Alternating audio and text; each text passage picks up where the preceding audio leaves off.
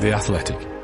Ladies and gentlemen, it is showtime. Please welcome the team of the Fulhamish podcast.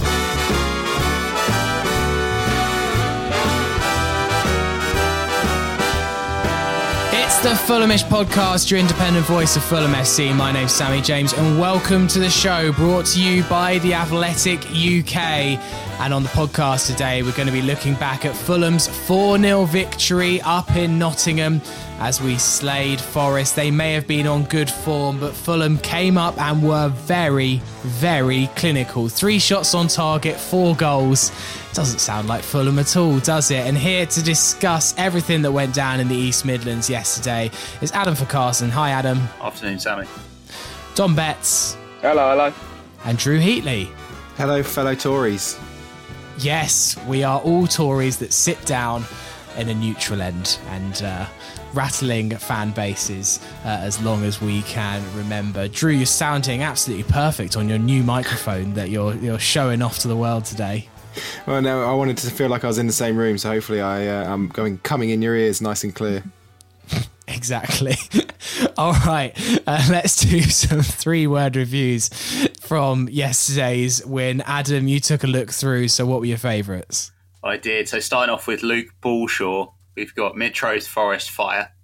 Yeah. We've got Finn Babbage, Death Taxes, and Mitrovic. Is definitely inevitable at this point in time. Uh, Paul Cooper's Sheriff of Nottingham, Serif of Nottingham. Um, and then finally, Joe Kent's four goals for them, channeling his inner Mark Corrigan. Yeah, um, Drew, I, I, very much enjoyed the Instagram story, uh, which was Peep Show inspired as Fulham um, scored four uh, yesterday in the match. Um, Dom, hello. Hello. It's been a busy uh, few days for you. You've been racking up the train miles, if that's a, a, an expression. It's been a busy few months, really. I was I was thinking about it the other day. I was like, since like the beginning of September, I don't want to know how much time I spent on planes and trains. You are living the uh, the footballer, the football fan backpacker lifestyle. Glasgow is f- four and a half hour train. I did an eight hour train from Warsaw to Bratislava. Did a two and a half hour one from Budapest to Bratislava. Yeah, I, what, what what what way games we've had? We've had well, Nottingham was two and a half each way yesterday. So uh, yeah, I've spent a, a substantial amount of time on public transport. Was the two and a half hour train yesterday worth it? Bit of a boring first half, uh, a brilliantly clinical second half. Fulham weren't amazing yesterday, were they? Despite us winning 4 0 against the most informed side in the league. It was the most underwhelming 4 0 win. like, it was. It, it was great that we won 4 0, but it, we weren't leaving the ground as you feeling like you should do after winning 4 0 away from home.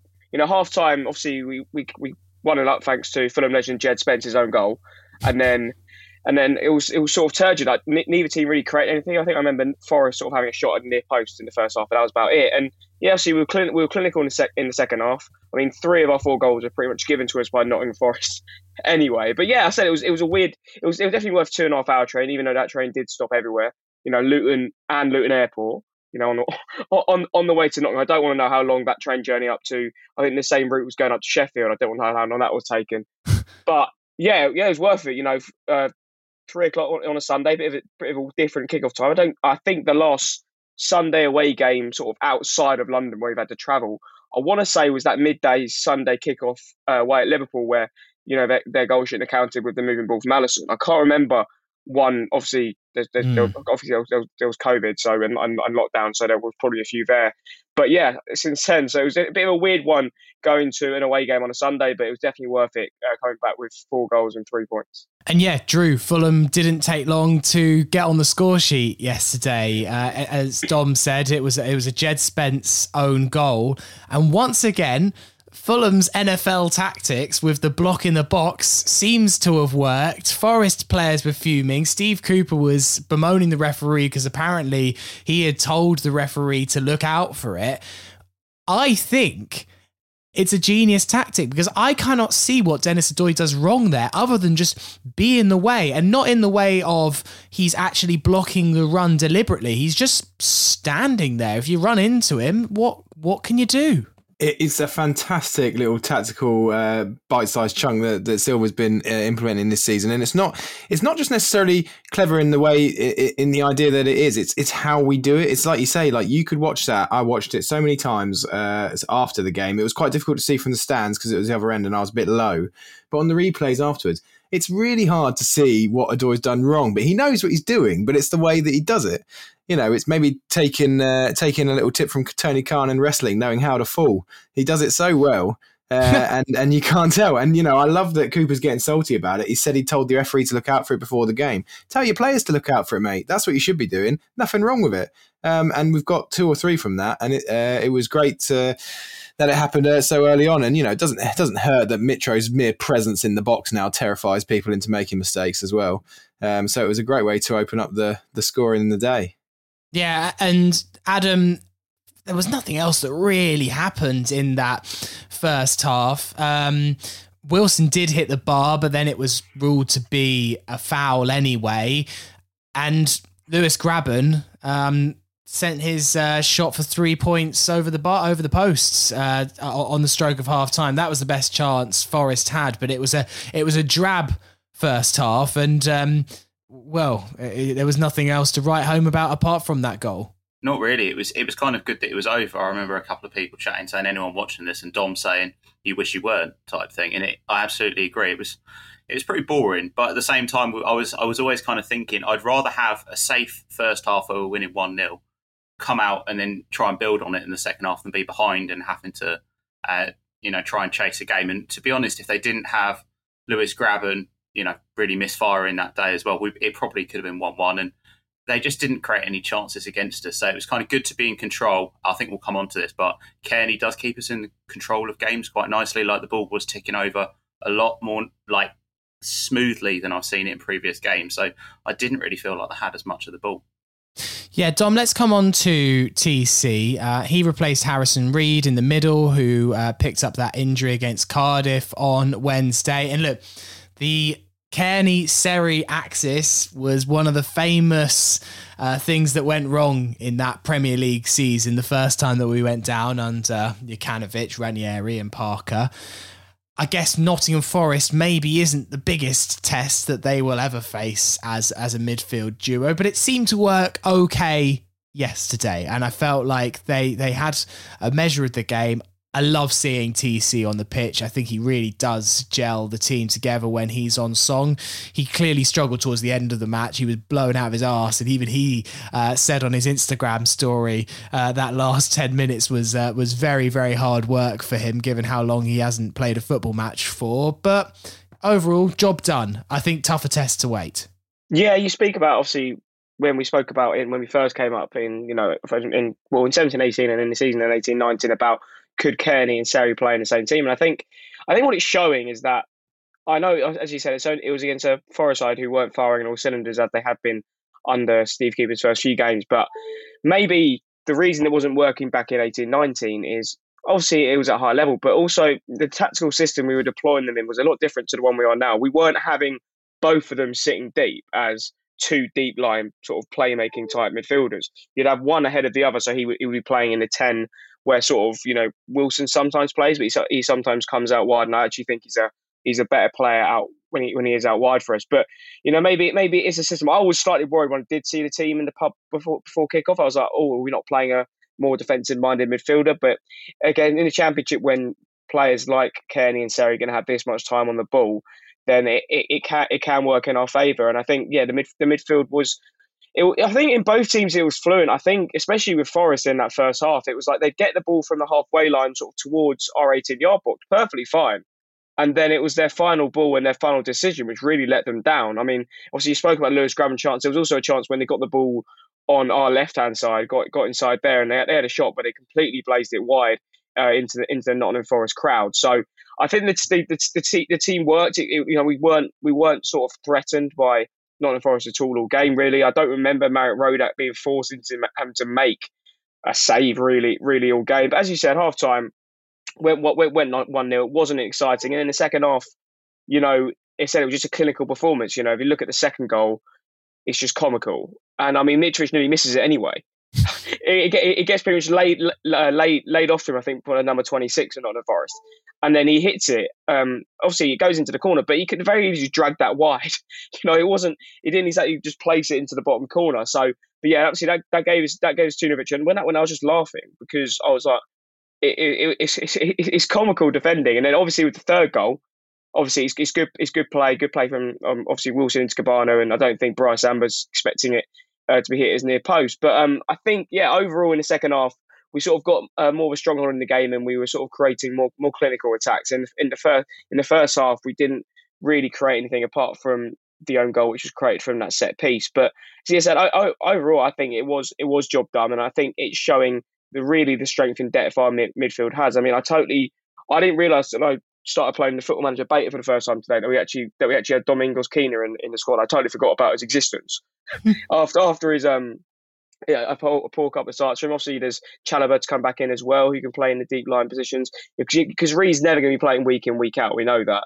You know, Harris uh, this season especially, we've, we've seen that his fitness levels isn't exactly he, he can play 40 games a season, but it, it's shown we can have other players who maybe we aren't expecting to play in the sort of the deep line role that can do the job. And I think there was there was there was, there was certain players um, coming on who who we weren't expecting. And I also think it was good to see Tete back on the pitch because I think that's one thing that we've probably picked up on that if you're going to have someone like Harry Wilson on the right hand side, for example, and most and most our wingers, to be honest, they like they like to drift inside, and you and Dennis Odoi, although he does sometimes go forward. Tete is always going to be looking for that overlap, and I think that is where we can really punish teams. If Wilson, they'll be, they'll be occupied with looking at Wilson, uh, or, or Kebano, who or whoever you know, Cavaleiro, whoever coming inside there, and then they can then then they won't be aware of Tete going on the overlap. Well, I think we can end the podcast there. That was a lot of bases there, mate. roundup of uh, of yesterday's 4 0 win. Thank you for listening. Adam, can we have the podcast name? Let's come on to that second goal and the performance of Mitrovic. Dom, you crack me up. Um, 15 goals now in 14. A uh, little nugget that I picked up from the uh, the Not the Top 20 podcast that I listened to earlier. He has by far and away the most shots of any striker per game in the championship. 4.7. I think the next person is maybe like 4.1. After that's 3.5. This scoring rate he's on is unreal. Although yesterday, Drew, the goals were kind of given to him on a plate. Two goal, two games in a row where he he's literally just been. I mean, he's he's a good enough striker as it is, but if you put it on a plate for him like that against Cardiff, against Forest, obviously it was a bit of a mix up where two Forest players just ran into each other he's just going to gobble them up. You think actually how many goals though he has kind of had gifted to him. I think back to that one against Huddersfield, still the strangest goal that I've ever seen. Um, he's he is scoring goals off his own back. You know those those goals against QPR. I think a testament to that. But also he just seems to be in the right place at the right time, and and and, and he's a man, well, literally on fire. Yeah, and it's a, it's a virtuous circle, isn't it? Because I mentioned earlier, you know, he he strikes fear into, you know, as the song goes, your defense is terrified, and it actually proves out in games like you, you know, we've seen we've seen Fulham concede a goal or two, like the like the second one yesterday, two defenders running into each other. But I'm telling you now, they knew who was coming, and uh, and you know, he forces players into making mistakes, which and then you know, it's, it's, I think the commentary said uh, on Sky, uh, looking back, you know, he's not going to get many easier goals than than that one that he got. Um, so it's sort of it really does sort of it is it is that sort of virtuous circle, and it's fantastic. You know, look look at how many he's got so far, and you know he's only got I think eleven to go to beat uh, the the tally he had last time he's in the championship, and there's absolutely no way. I mean, he could he could be touching that total by the time we're putting up our Christmas tree at this rate. It's uh, it's a joy to see. Um, and you know, there's a really good uh, there's a really good piece on the Fulhamish website today from Dan Cook that talks about how uh, the, it almost is like the the summing up of the difference between Silva and Parker in the sense that we are scoring goals in clusters, and you know, Kebano's goal three minutes later is uh, is not just something that was isolated yesterday. We we really do capitalize on uh, teams once once we scored. Once they're sort of they've got this fight or flight response where they're trying to you know get back in the game. We're just so ruthless the way that we don't give them any time and any chance whatsoever. The fact that we uh, I think it's uh, Dan says in six games this season we've scored two or more goals in the space of uh, 12 minutes or less. So you know when we score, uh, we'll, we'll, get a second or a third, uh, you know, so quickly afterwards without giving teams time to breathe.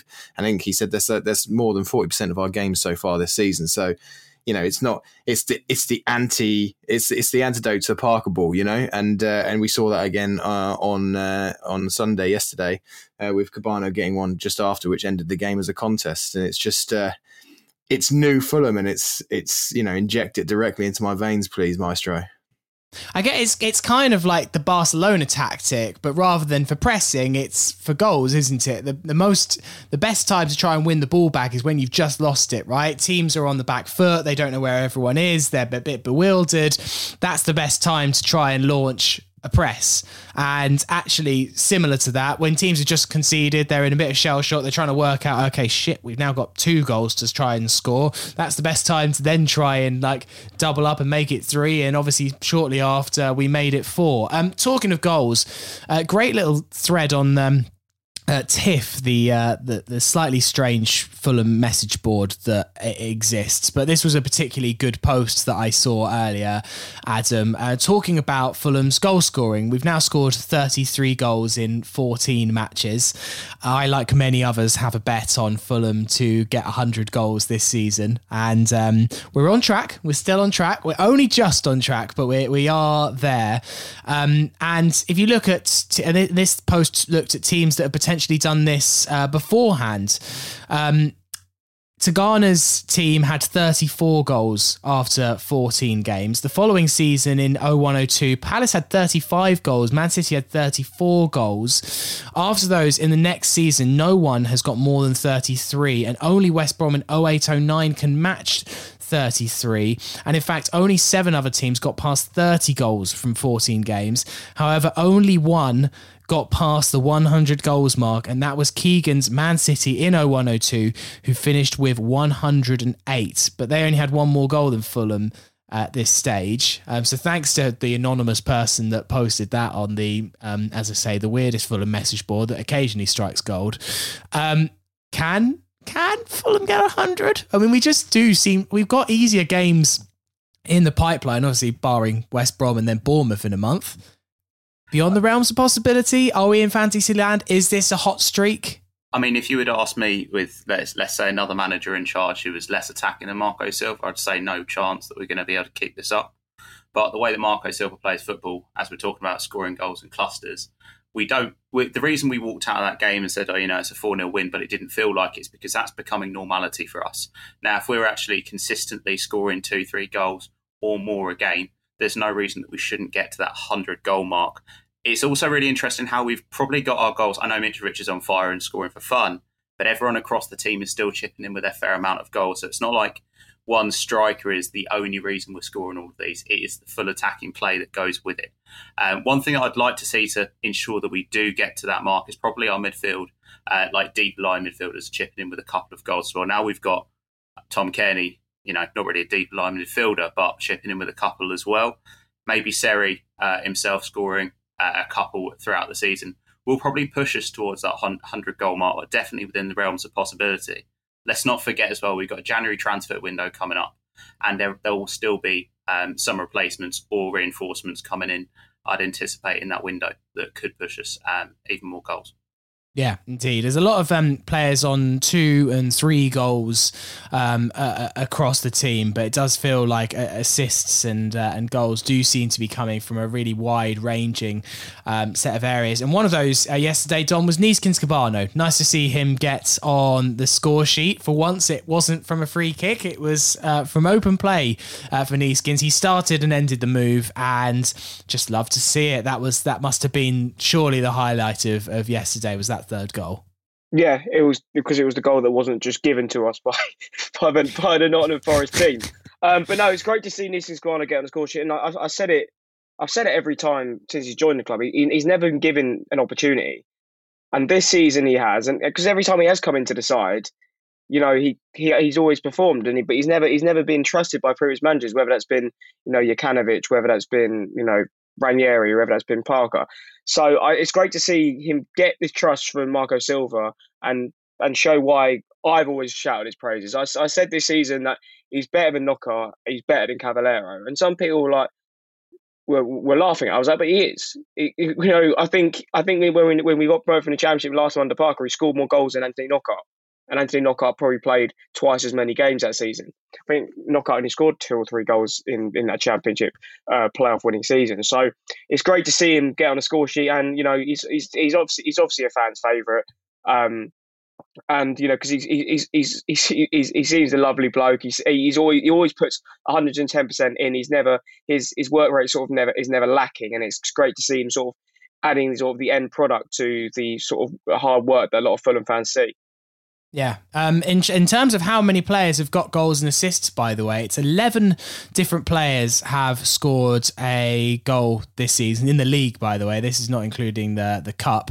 And 12 different players have assists. That is that is very very very good.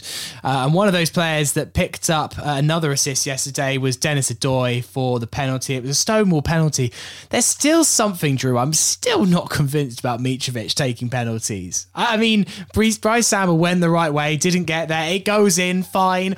The Birmingham penalty, I was like, it's it's I don't know what it is. Maybe it's just because he's missed so many and it's it's subconscious. He keeps scoring and it it adds up the goal tally, so it's it's okay. But I, I don't know what it is with Mitro on, on a penalty. I'm not 100 percent confident ever. No, I agree. And, you know, I don't want to trigger anyone with the phrase fine margins, but with penalties, it really is, isn't it? You know, he got it in the right corner. He got it right in the corner. Sorry. The goalkeeper guessed it right. And, you know, in any other day, that could, that could, you know, be tipped wide. And, and, and it just seems to be going for us at the moment. Um, but yeah, I mean, I'm not convinced by, by our penalties in, in general. I haven't been for years. I'm sure we're all exactly the same on that front. Um, but when it's going for Mitro, which it is at the moment, you know, everything he touches turns to gold. Um, but, you know, it was a nice, a nice nice way to round it off. I think as well, you know, when you, Don mentioned earlier, Tete coming on and Odoi going off. Odoi, you know, he made help make the first goal. He won the penalty for the fourth, but that's going to signal the end of his little mini run in the side. Now you'd expect Tete now to to take his place back, but you know, look, Dennis Odoi came in and he had more than one uh, performance that made us go, oh, you know what, you know, he's had he's had a really good game there, and he's he's he's really acquitted himself well in that little run. So I just wanted to, I think it'd be remiss not to mention his uh, his contribution, seeing as I think now he'll be back on the on the bench for the foreseeable. But uh, capped off another good afternoon, I think, for Denis. Yeah, ever the professional. Look, we, he's had some mixed performances in there. He, he had a little bit of a, a nightmare at Coventry, as did everyone. He was um, partially responsible for the QPR goal, but also in that run, there have been really good moments. Uh, he scored up at Birmingham. That was that was a great moment, and uh, picked up an assist here and there as well. So yeah, as you say, you imagine Tete is going to come back in, but fair play to uh, for Dennis for, for doing a really solid professional job. I think the word professional is the is the absolute key as to, to what Dennis has done there. Right, we're going to take a break. I think that does it for the Forest review. We've got a stack full of questions from Instagram, so we're going to get into them next. Part two of the Fulhamish podcast. Sammy James here. I'm joined by Anfa Carson. Hello. Drew Heatley. Hi. And Don Betts. Hello, hello. Right, we're going to questions from Instagram today. We normally do questions from Twitter. I think nice, sometimes nice to mix it up. We have a lot of people following us over on the Instagram, and uh, I think a different kind of person follows us on the Instagram. So nice to venture over there once in a while. We do tend to do most of our business on on Twitter, but it's definitely nice to uh, mix it up every uh, every now and again. So let's go for a bit of a controversial start. This one from Hamish Perry saying, Is Seri overrated? He has great moments, but his passes don't often find their man. Anyone no. want to pick this one up? I've gone for a, I've gone for a strong start. Uh, I'll, I'll go. Let's go back to the bird app. Like, let, us let's, let's go. Questions. Uh, Seri, Seri's passes have been absolutely sublime for the majority of the season. The problem is, is that because he, he does so many of them. I mean, he had like a ninety three percent pass success rate against Nottingham Forest. The problem is, is because he's that he, other than Cairney being back now, I think he's one of those only players that will actually try the impossible pass. And if you continue to try some of the impossible passes, they're not going to come off every single time. But by doing that, he's definitely got you know some assists from passes that no one saw coming. Um, yeah, I, I don't agree with that at all. The only thing I think with Seri that not necessarily worries me, but I think is is a point to prove is like can Seri play like this in the Prem?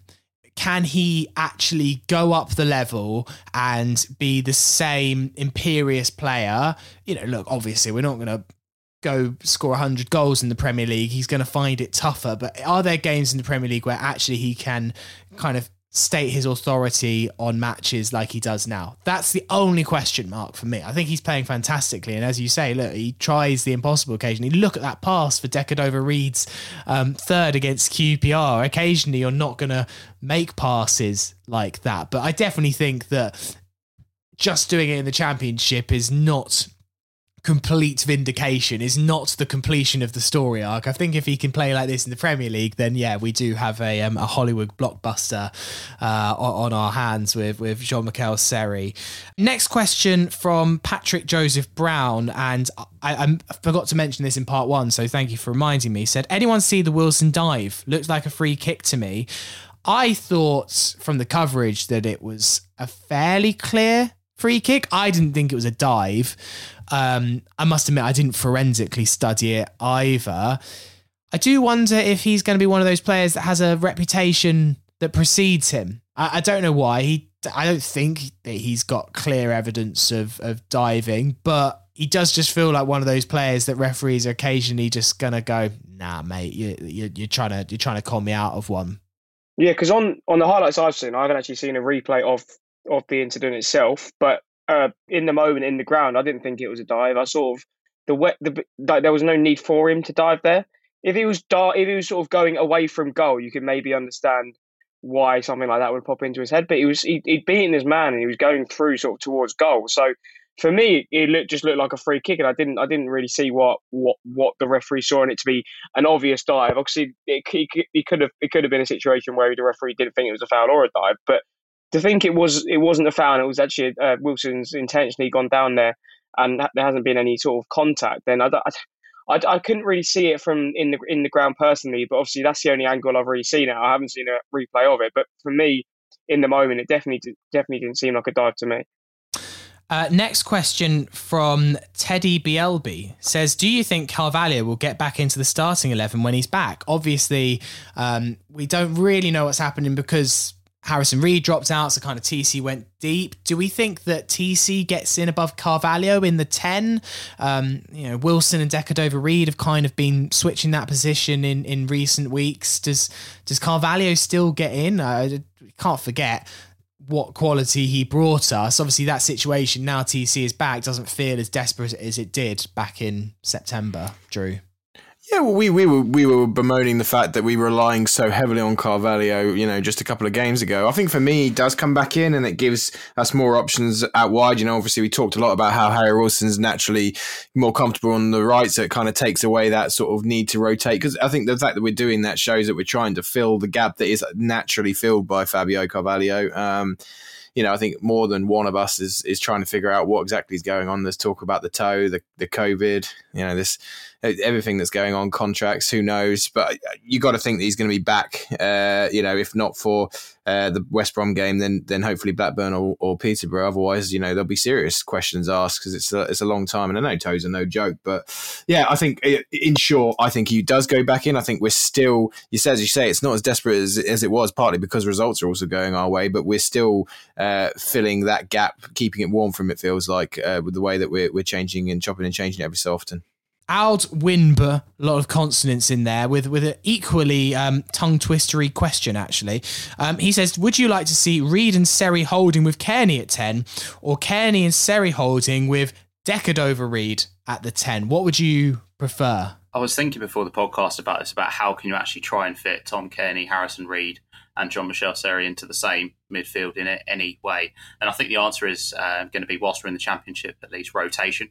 Um, I don't think that we are going to have. I think the only player that will start the majority of those games will probably be Jean Michel Seri, but um, I'd quite happily switch him out for a Harrison Reed if Tom Cairney's playing because he still gives us that creativity. My favourite you know, let's say midfield three as part of that um, would probably be um, Seri, um, probably playing that six role with Harrison Reed. He seems to be uh, looking a lot more um, energetic going forward. I think is the right words about this. He actually seems a lot more dangerous. And then I'd have uh, Tom Cairney in at, uh, at ten for me because it actually then allows us to rotate our wide men as well. At the minute, when you have Decker Breed, Wilson, and Kebano playing every single game, that does mean that you know there is less to bring on. Whereas if you've got someone fresh to be able to bring on as part of those um, attacking options, I think that's only really happening when we've got someone in like Cairney or Carvalho at the 10. Yeah, particularly with Cavaleiro injured, and I know no one's massively missing the input of Cavaleiro at the moment, but you know our, our bench yesterday there there was literally no recognised winger off the bench. If one of them had picked up an injury, I'm sure we could have rotated it, and put Onomah on, and put one of them on the wing, but it's still not ideal. It, it's always exciting to have a a fresh winger on the uh, on on the bench, and, and Anthony Knockaert nowhere to be seen at, seemingly at the moment. Uh, this is debate that I'd like all three of your opinions on. This is a fantastic question, and and it's entering this realm now. Harry Watkins has Mitro overtaken Saha as our best ever striker in brackets recent era. So let's kind of not go into the the Gordon Davies of the world, but recent era striker how close is Mitrovic to Saha? Saha kind of retains that legendary status. He's that retro name from 20 years ago. I still think maybe technically the best striker, but actually it, there's so many facets to, to this question. So I'll start with you, Dom. Where, at what point does Mitro overtake him? When he does what Saha did for us in the Premier League, I think I think the, I think is where you've you've got to leave it. I, I, I wouldn't put him above Saha in regard to you know, who is a better striker. I don't, I, I don't think Mitrovic. I'll find, I'll find. I think it's it's hard for him to get get get above Saha in regard to how good Saha was for us when he first came to the Premier League. But who knows what happens if we get promoted this season? What Mitrovic could do in the Premier League next time? Because you know, in our first season up, it's not like he had an awful season. I think he got was it eleven or twelve goals in the Premier League that year. Yeah. Then I think he got two or three last season, but you know he hardly hardly played last year. So I think in regards to who's actually the better striker, I don't think Mitrovic is near Saha at the moment. I think that Saha was just technically so, such a better striker. But in regard to being loved by the fans, I think you that's a different argument to be had. I think in regard to when it becomes who's more of a fan's favourite, you could argue Mitrovic is getting to that level. But in regard to the actual level of striker between the two, I don't think he's that close to Saha because Saha was just simply so good. And you know, if you look at what Saha you know, has achieved in his career after he left Fulham as well. I think that that that shows the level that he was at. I mean, obviously, um, Drew, you did uh, grow up watching Gordon Davies on the terraces. Um, um, no, seriously, what's your what's your thoughts on this uh, debate? Because it's it's something now. I think with Mitrovic being so good this season that he starts he's starting to you know break records and get up scoring charts. In terms of recent era it, it's starting to become quite significant the amount of goals he's scoring. No absolutely. I think for me it you know so I agree with Dom in terms of like uh, you know in terms of where he's loved he, he, he definitely is probably there or if not surpassed especially with the fans who don't remember Saha so much. But for me Saha was obviously he had that blistering pace and that excitement and Mitrovic is a slightly different striker to to, to that. But I would say for Mitrovic to surpass Saha, he has to do uh, he has to win the champ uh, he has to win the championship. Uh, that's what Saha did. That was significant. He got us up as champions. I think in the Premier League, he scored eight in his first season, five in his second, and thirteen halfway through the third, and and and fucked off to Man United. And he te- and you know when you ask Louis Saha, you know who did you play for in your career? He says you Man United and Everton. He, you know he doesn't we're we're a mere footnote. So uh, I think in the Premier League he didn't necessarily do that much more than Mitrovic did in his in his full season in the Prem. I think, uh, or, or, certainly the first one. Sorry, second one. we won't talk about that one. Um, but I think for me, he has to win the championship, and if he can do that this season while firing uh, thirty plus goals, and he's done for me, he's done exactly what Saha did, and he he's already he's already got my heart. To be honest with you, Alexander Mitrovic, to me, having seen both uh, their entirety uh, at the club, seeing both of their runs uh, all together, uh, Mitrovic is already ahead. But in terms of you know objectively, I think he has to he has to match that and, and lift the trophy come May. If you ask if you ask a lot of people now to compare Thierry Henry to Mohamed Salah, right? A lot of people are just going to are going to say Thierry Henry, and I think I think it is always hard to compare a current someone who, who someone who's still playing for football now and playing. If, we, if we're looking at this example here, who's still playing for Fulham now, and compare it to someone whose Fulham career is over, I think it it, it, always, it always is hard, and, and nostalgia always seems to override someone's sort of current form and current ability. I, I always I've, I've I always felt like that. That's that, that's that's sort of been, that's sort of been a factor. But as as Drew as Drew said, that I think it's because of what type of striker Saha was. Maybe that is that is that is a reason why some people will have him in such high regard. But yeah, I think in regard to being loved by the fans, I think we're, we're me and Drew both agree there. So he's sort of he's getting to to that Saha type of level now. Um, Adam, yeah, it's, it's hard to talk what the two lads have said here, but what I would say is that with Mitrovic, it's, it's very easy at the minute this season when we are loving him scoring as many goals as he is to actually see past that and actually, you know, I can't remember. I was I was a lot younger when I was watching Saha playing football, but just when Mitrovic does score a goal, and it just feels inevitable. And I would say the inevitability of Mitrovic scoring goals is probably what could put him ahead if he continues with it. It's also probably the number of seasons he's been playing with us. If he continued for a couple more seasons at the same rate as well, um, continuing to get game time. It's that consistency almost becomes a bit more of a club legend just because of longevity out of the amount of games he's played. Uh, next question comes from a couple of people. Uh, Jimmy Goodrich asks this. What a great name. And also AMC Greyorti. It's much harder to read the names on Instagram. I will uh, I will say that for the whole strategy um, because people's usernames are mad. But they both asked, do you think there are any areas that we need to strengthen in the January window? Um, feels mad to be asking that question. It's end of October. There's still two clear months until January. But early doors, Dom? Is there a is there a you know a, position maybe that you think we could? I guess also this slightly depends on where we are in January. If we're ten points clear, that's a complete game changer. To if we're third or fourth. Um, I'd say left back. I'm still not convinced by Robinson or Bryan. Especially, this, I'm, I'm, I'm not. I think they're both they're both they're both a liability at times, and I think if we were to get promoted, it uh, it'd be one of the first positions I'd be looking to improve in. Um, in the left back area because although we both, I, I, I, think Robinson this season, I don't think's been that good. I think Bryan actually has probably been the be- the better of the two this season, but they still they still get caught. You know, we saw we saw. I know with the, the uh, Lyndon Dykes goal, you know, it, it does come from forward, but Joe Bryan still sort of gets gets caught gets caught in that. But I just think some sort. I just think that left back area has been a been a sort of it's probably been a trouble area for us since Paul Konchesky left. If we're being perfectly honest. In January, though, would you make that? Would you? Would you look? Yeah. To, that be your thing going? Eh, I can maybe I can understand next summer, particularly with promotion. But yeah, January. That's quite. That's. I mean, what would we do? We'd have three of them. Like, yeah, but if I'm about. comparing it to goalkeeper, Rodak and Rodak's fine. Right back, I'm happy with Kenneth Tete. Centre, centre backs, you got you got you got Tim Ream and Tosin, who I'm happy with. The midfield, you got Harrison Reed, Seri, Cairney, Carvalho. Out wide, I'm, I'm happy with Kebano. I'm happy with Wilson. I'm happy with Bobby Decordova-Reid. I don't mind Cavaleiro, having a bit part to play. And then you got Mitrovic up top. But like in regard to a first team position, there's there's probably there are other positions in regards to our squad and backup wise. I probably would like to improve. But in regard to an actual position in the first team who's starting, left back for me is the weakest area. Yeah, fair enough. You've uh, you've you've made your case well. I'm not gonna I'm not gonna protest. Uh, anyone else to the floor for this one? Yeah, I would uh, like to step in because I think that we really need to be uh, clever when it comes to January. Uh, you know, we the same problem over and over again as our is our sort of lateness to the party in terms of uh, oh you know summer transfer window when we go promoted. Oh, it's playoffs. You know, we've got a short window, etc., etc., etc. I know it's probably a bit asking a bit too much of the club to to be uh, as forward planning as this, but I think we need to be making signings for next season with an eye on next season. You know, Wolves did it when they were, uh, you know, they were top, but you know, look, we all know where we want to finish this season. We all know it's top two or bust this season, and I think you know we look like we're gonna we're gonna do that. So we need to start looking ahead to the season the season after.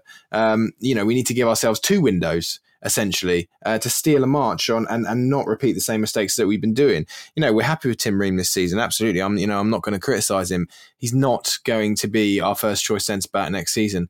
We need to start looking and planning straight away uh, with the idea of next season. And these are professional football players. They should understand that this is going to be the way that we do things. It won't be, by the way. Let me caveat that. We'll, we, will we will probably get, you know, another another backup striker or something, uh, even though Muniz comes on for ten minutes a game.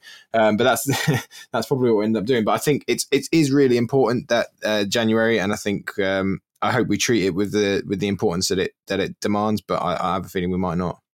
Yeah, uh, and this is where the director of scouting thing comes into. I realised that I promised it to be in last Thursday's podcast uh, with Peter and Jack, and then we didn't get into it. It will be in this Thursday's podcast with Peter Rutzler. What is the latest going on there? But that's exactly what we want that director of scouting to be there for. Someone that's looking ahead to next summer's transfer window now in October that's what their job is to do planning for all eventualities what if we win the playoffs what if we win promotion what if we don't win anything you know that's what someone's there to do and i'm sure there's there are people at the club doing that but that's the point of the director of scouting role and the statement that seemed to come out at the bottom of the FST notes, which was effectively, oh yeah, things seems to be going all right. We don't need a director of scouting. I'm just, I feel like I'm watching a car crash in six months' time.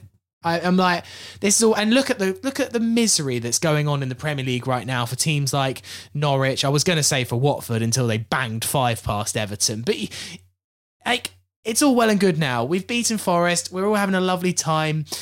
I'll probably be able to press the horn again in a few weeks when we go top of the league, but we're going to be in this situation in a year's time next October where we're all fighting with each other and we're all um, play, buying planes to go over Craven Cottage, like having a go at Tony Khan because it's all going to happen. And we're seeing, look at it now. Look at this director's scouting decision. And from the outset, I just couldn't believe my eyes when I read that. As I say, we'll get more from Peter on it on Thursday because he's a little bit more in the know than we are. But just from a fan's point of view, I, th- I thought it was nuts. Um, Adam, I can see you nodding along to this. Well, I was going to say, like, it, it's exactly what Drew was alluding to. Everything, like, if you're planning a business out, you plan a year in advance. You look at your team, you say, you know, where's this person going to be? You know, where are we going to be as a business? And football is a business at the end of the day, especially when it comes to the ingoings, outgoings. They are just assets. And whilst we have, you know, emotional attachments to them, at the end of the day, we know what happens when players get older. And also, we can see from their previous history exactly how things are going to play out. Now, looking at danger positions, things like centre back, if we're looking at the fact we have Tim Ream, we have Terence Kongolo, we have Alfie Mawson, we have Michael Hector, and some have been tried at that level before and it hasn't worked out. If we're not already planning towards next summer and looking towards that in January, then I don't really know what we're doing. It's such short termism from the club that it's just thinking, oh, everything seems to be going okay. What should we do on the pitch at this moment in time? And I think to give credit to the club, we've done relatively well in the short term and looking at each season as it comes. It's just the long term aspect.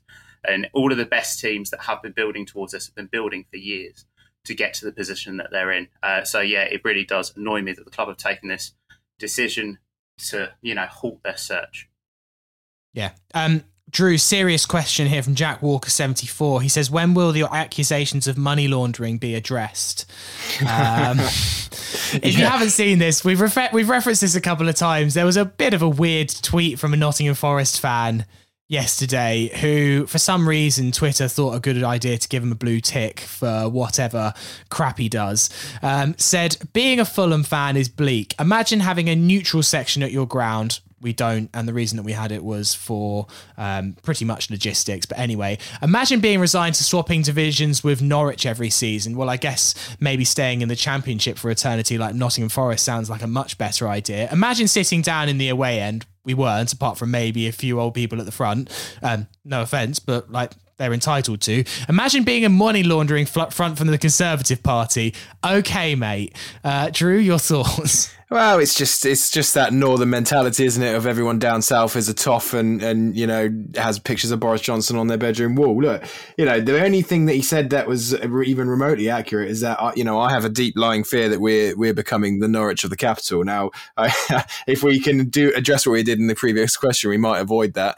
Um, but yeah, it's just one of those things, isn't it? You know, I said at the beginning of the pod, and I really I'm glad that we did reference the tweet because uh, you know. I don't want to be uh, tired with that brush, but you know, people, you know, vote how you want. We don't, I'm not going to get into that, but uh, yeah, it was a bit funny. I do find it amazing how uh, how Twitter dishes out its blue ticks. Ever since I saw Kloppaholic get verified, uh, you know, just blows my mind. But there we go. Uh, yeah, Forest bit salty, weren't they? But I suppose they did lose four 0 at home, and that's you know that's not a good way to end your weekend. So yeah, uh, and uh, just a weird pop our away fans, which Dom, I thought, you know, we talk, we we did the podcast a few weeks ago about the fans, and and I said in a podcast recently that I thought actually QPR and Cardiff was much better. I thought it sounded decent enough at Forest yesterday. Is it Galatasaray? No. Is it okay? Yeah. Yeah, I think like, I, I, it just there seems there seems to be this weird thing, especially with any team north of London who seem to get annoyed about Fulham, mainly probably because we have more money than most of these clubs. So we, we can we can buy players they can't. They get annoyed because just because we're not four thousand bouncing Northerners every five seconds.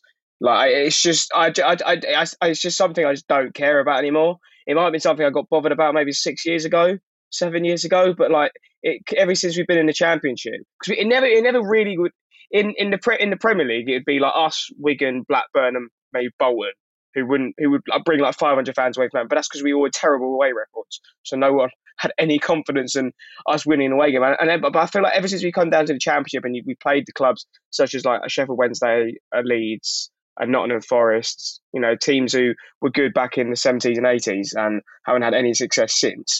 I think that it just seems it just seems to frustrate them that little old Fulham are doing better than them. I don't I think there's any more to it really. Yeah, I, I, I agree that there's room for improvement at home, but it's away. It's fine. We do it our we do it our way. Yes, we don't have a Fathers for Justice banner like the Palace fans, but you know we we do it in a Fulham way. I think our away support is absolutely fine. It's a lot better than it when I started going week, week in week out home away back in like sort of 2012, 2013. You know, there's a there's a totally new sort of generation of fans who actually want to follow the team away from home. I think if you looked at the average age of our away support back in sort of 2012, comparing it to 2021, it's, it's, it's probably it's probably it's probably dropped by about 20, 30 years. Yeah, it's all right. This guy Tom isn't on a dartboard in my um in my kitchen. It's absolutely fine. I haven't been um I haven't been rattled by it at all. Uh, final one. Uh, uh, speaking on away things, um, Adam, I'd like a rating out of ten for this idea. Uh, Datrix says, uh, please can we um, adapt the Floyd Ayité just can't get enough chant for Kenny Tete. I think that tricks onto a winner here. Uh, Kenny Tete. Yeah, agreed. I think to be honest, we need to we need to repurpose a load of our songs for some of the. Uh, I mean, it's what we're great at. We're great at recycling songs. Like we're, we're, ex- yeah. we're, ex- we're experts at it. Just keep recycling those. But yeah, Kenny Tete does deserve a song. Hopefully, maybe that will come our way if he gets back in the first team. Um, you know, ahead of the, the next game. Recycling clappers, bad. Recycling chance, good. good. Right, we'll take a break there and we'll have a quick look ahead to West Brom on Saturday. Part three of the Fulhamish podcast. Sammy here with Adam, Dom, and Drew. Um, so, big game coming up on Saturday. We'll have a full preview uh, with myself, Jack, and Peter later in the week. Uh, second versus third in the table.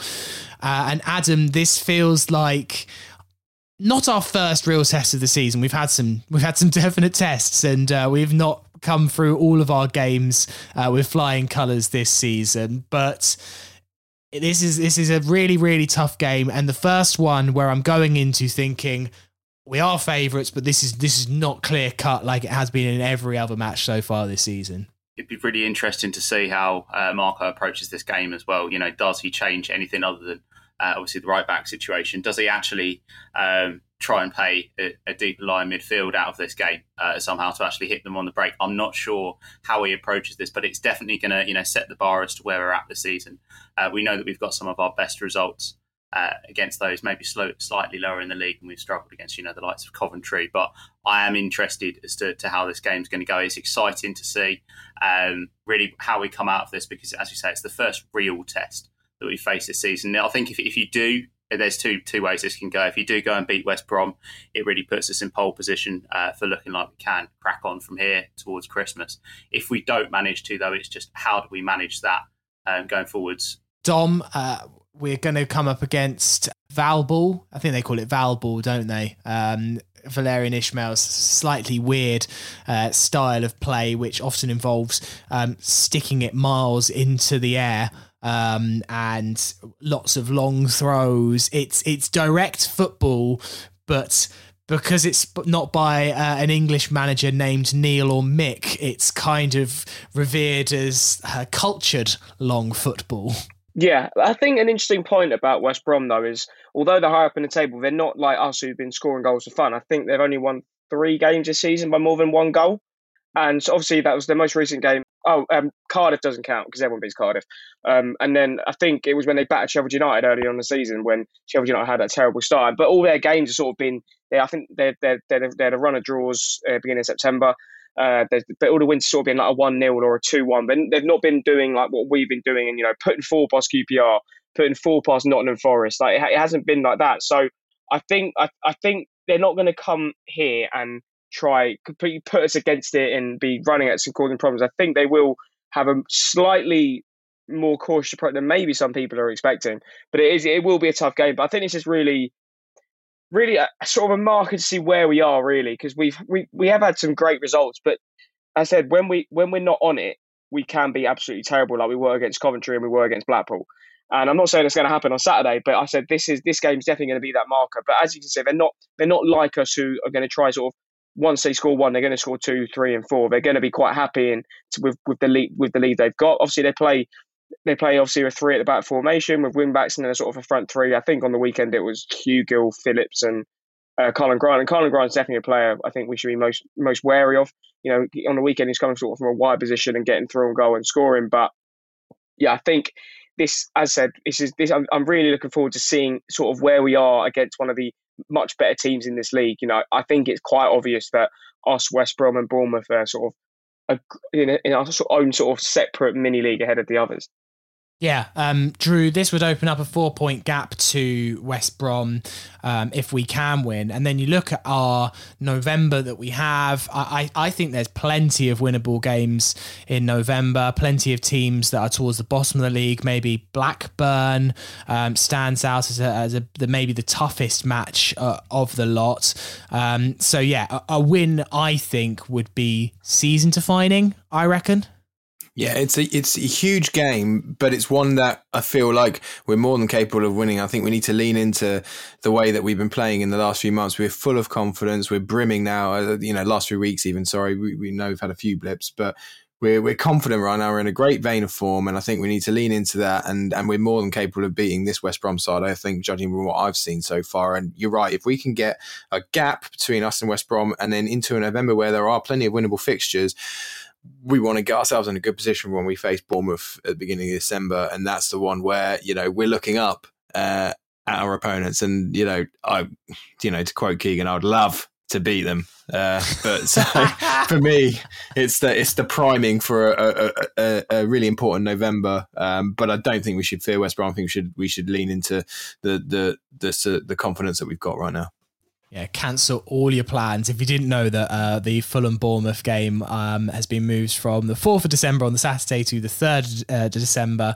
uh, the Peter Rutzler Derby, as we call it here on Fulhamish, 7.45 Friday night. That is going to be an unbelievable game. I'm already excited. All right, that should do for the podcast today. Thank you very much for listening. Uh, last thing we need to do is name the podcast. Adam, as you're in charge of the uh, three WRs, as we we call them. What did you go for? I'm going to go for Paul Cooper's Serif of Nottingham. Very, very good. Uh, a deserved nod for a wonderful man, a wonderful player. Um, good on Jean Michaël Seri. Okay, thank you for listening today, and thank you to my guests, Adam Carson. Thank you. Cheers, Sammy. Dom Betts, thank you. No worries. And Drew Heatley, thank you. Thanks, everybody. I, was looking um, the other day at uh, Apple Podcasts, and I, I, I don't know if people leave reviews for podcasts anymore, but we haven't had one in a little while. So if you listen on Apple Podcasts, you've got an iPhone, um, you're not with the Android gang, then um, do give us a review on there. I imagine it helps. I, Don't know why else, but give us a review on there. And of course, you can listen ad free on The Athletic at any time, though. That would be the much better thing to do.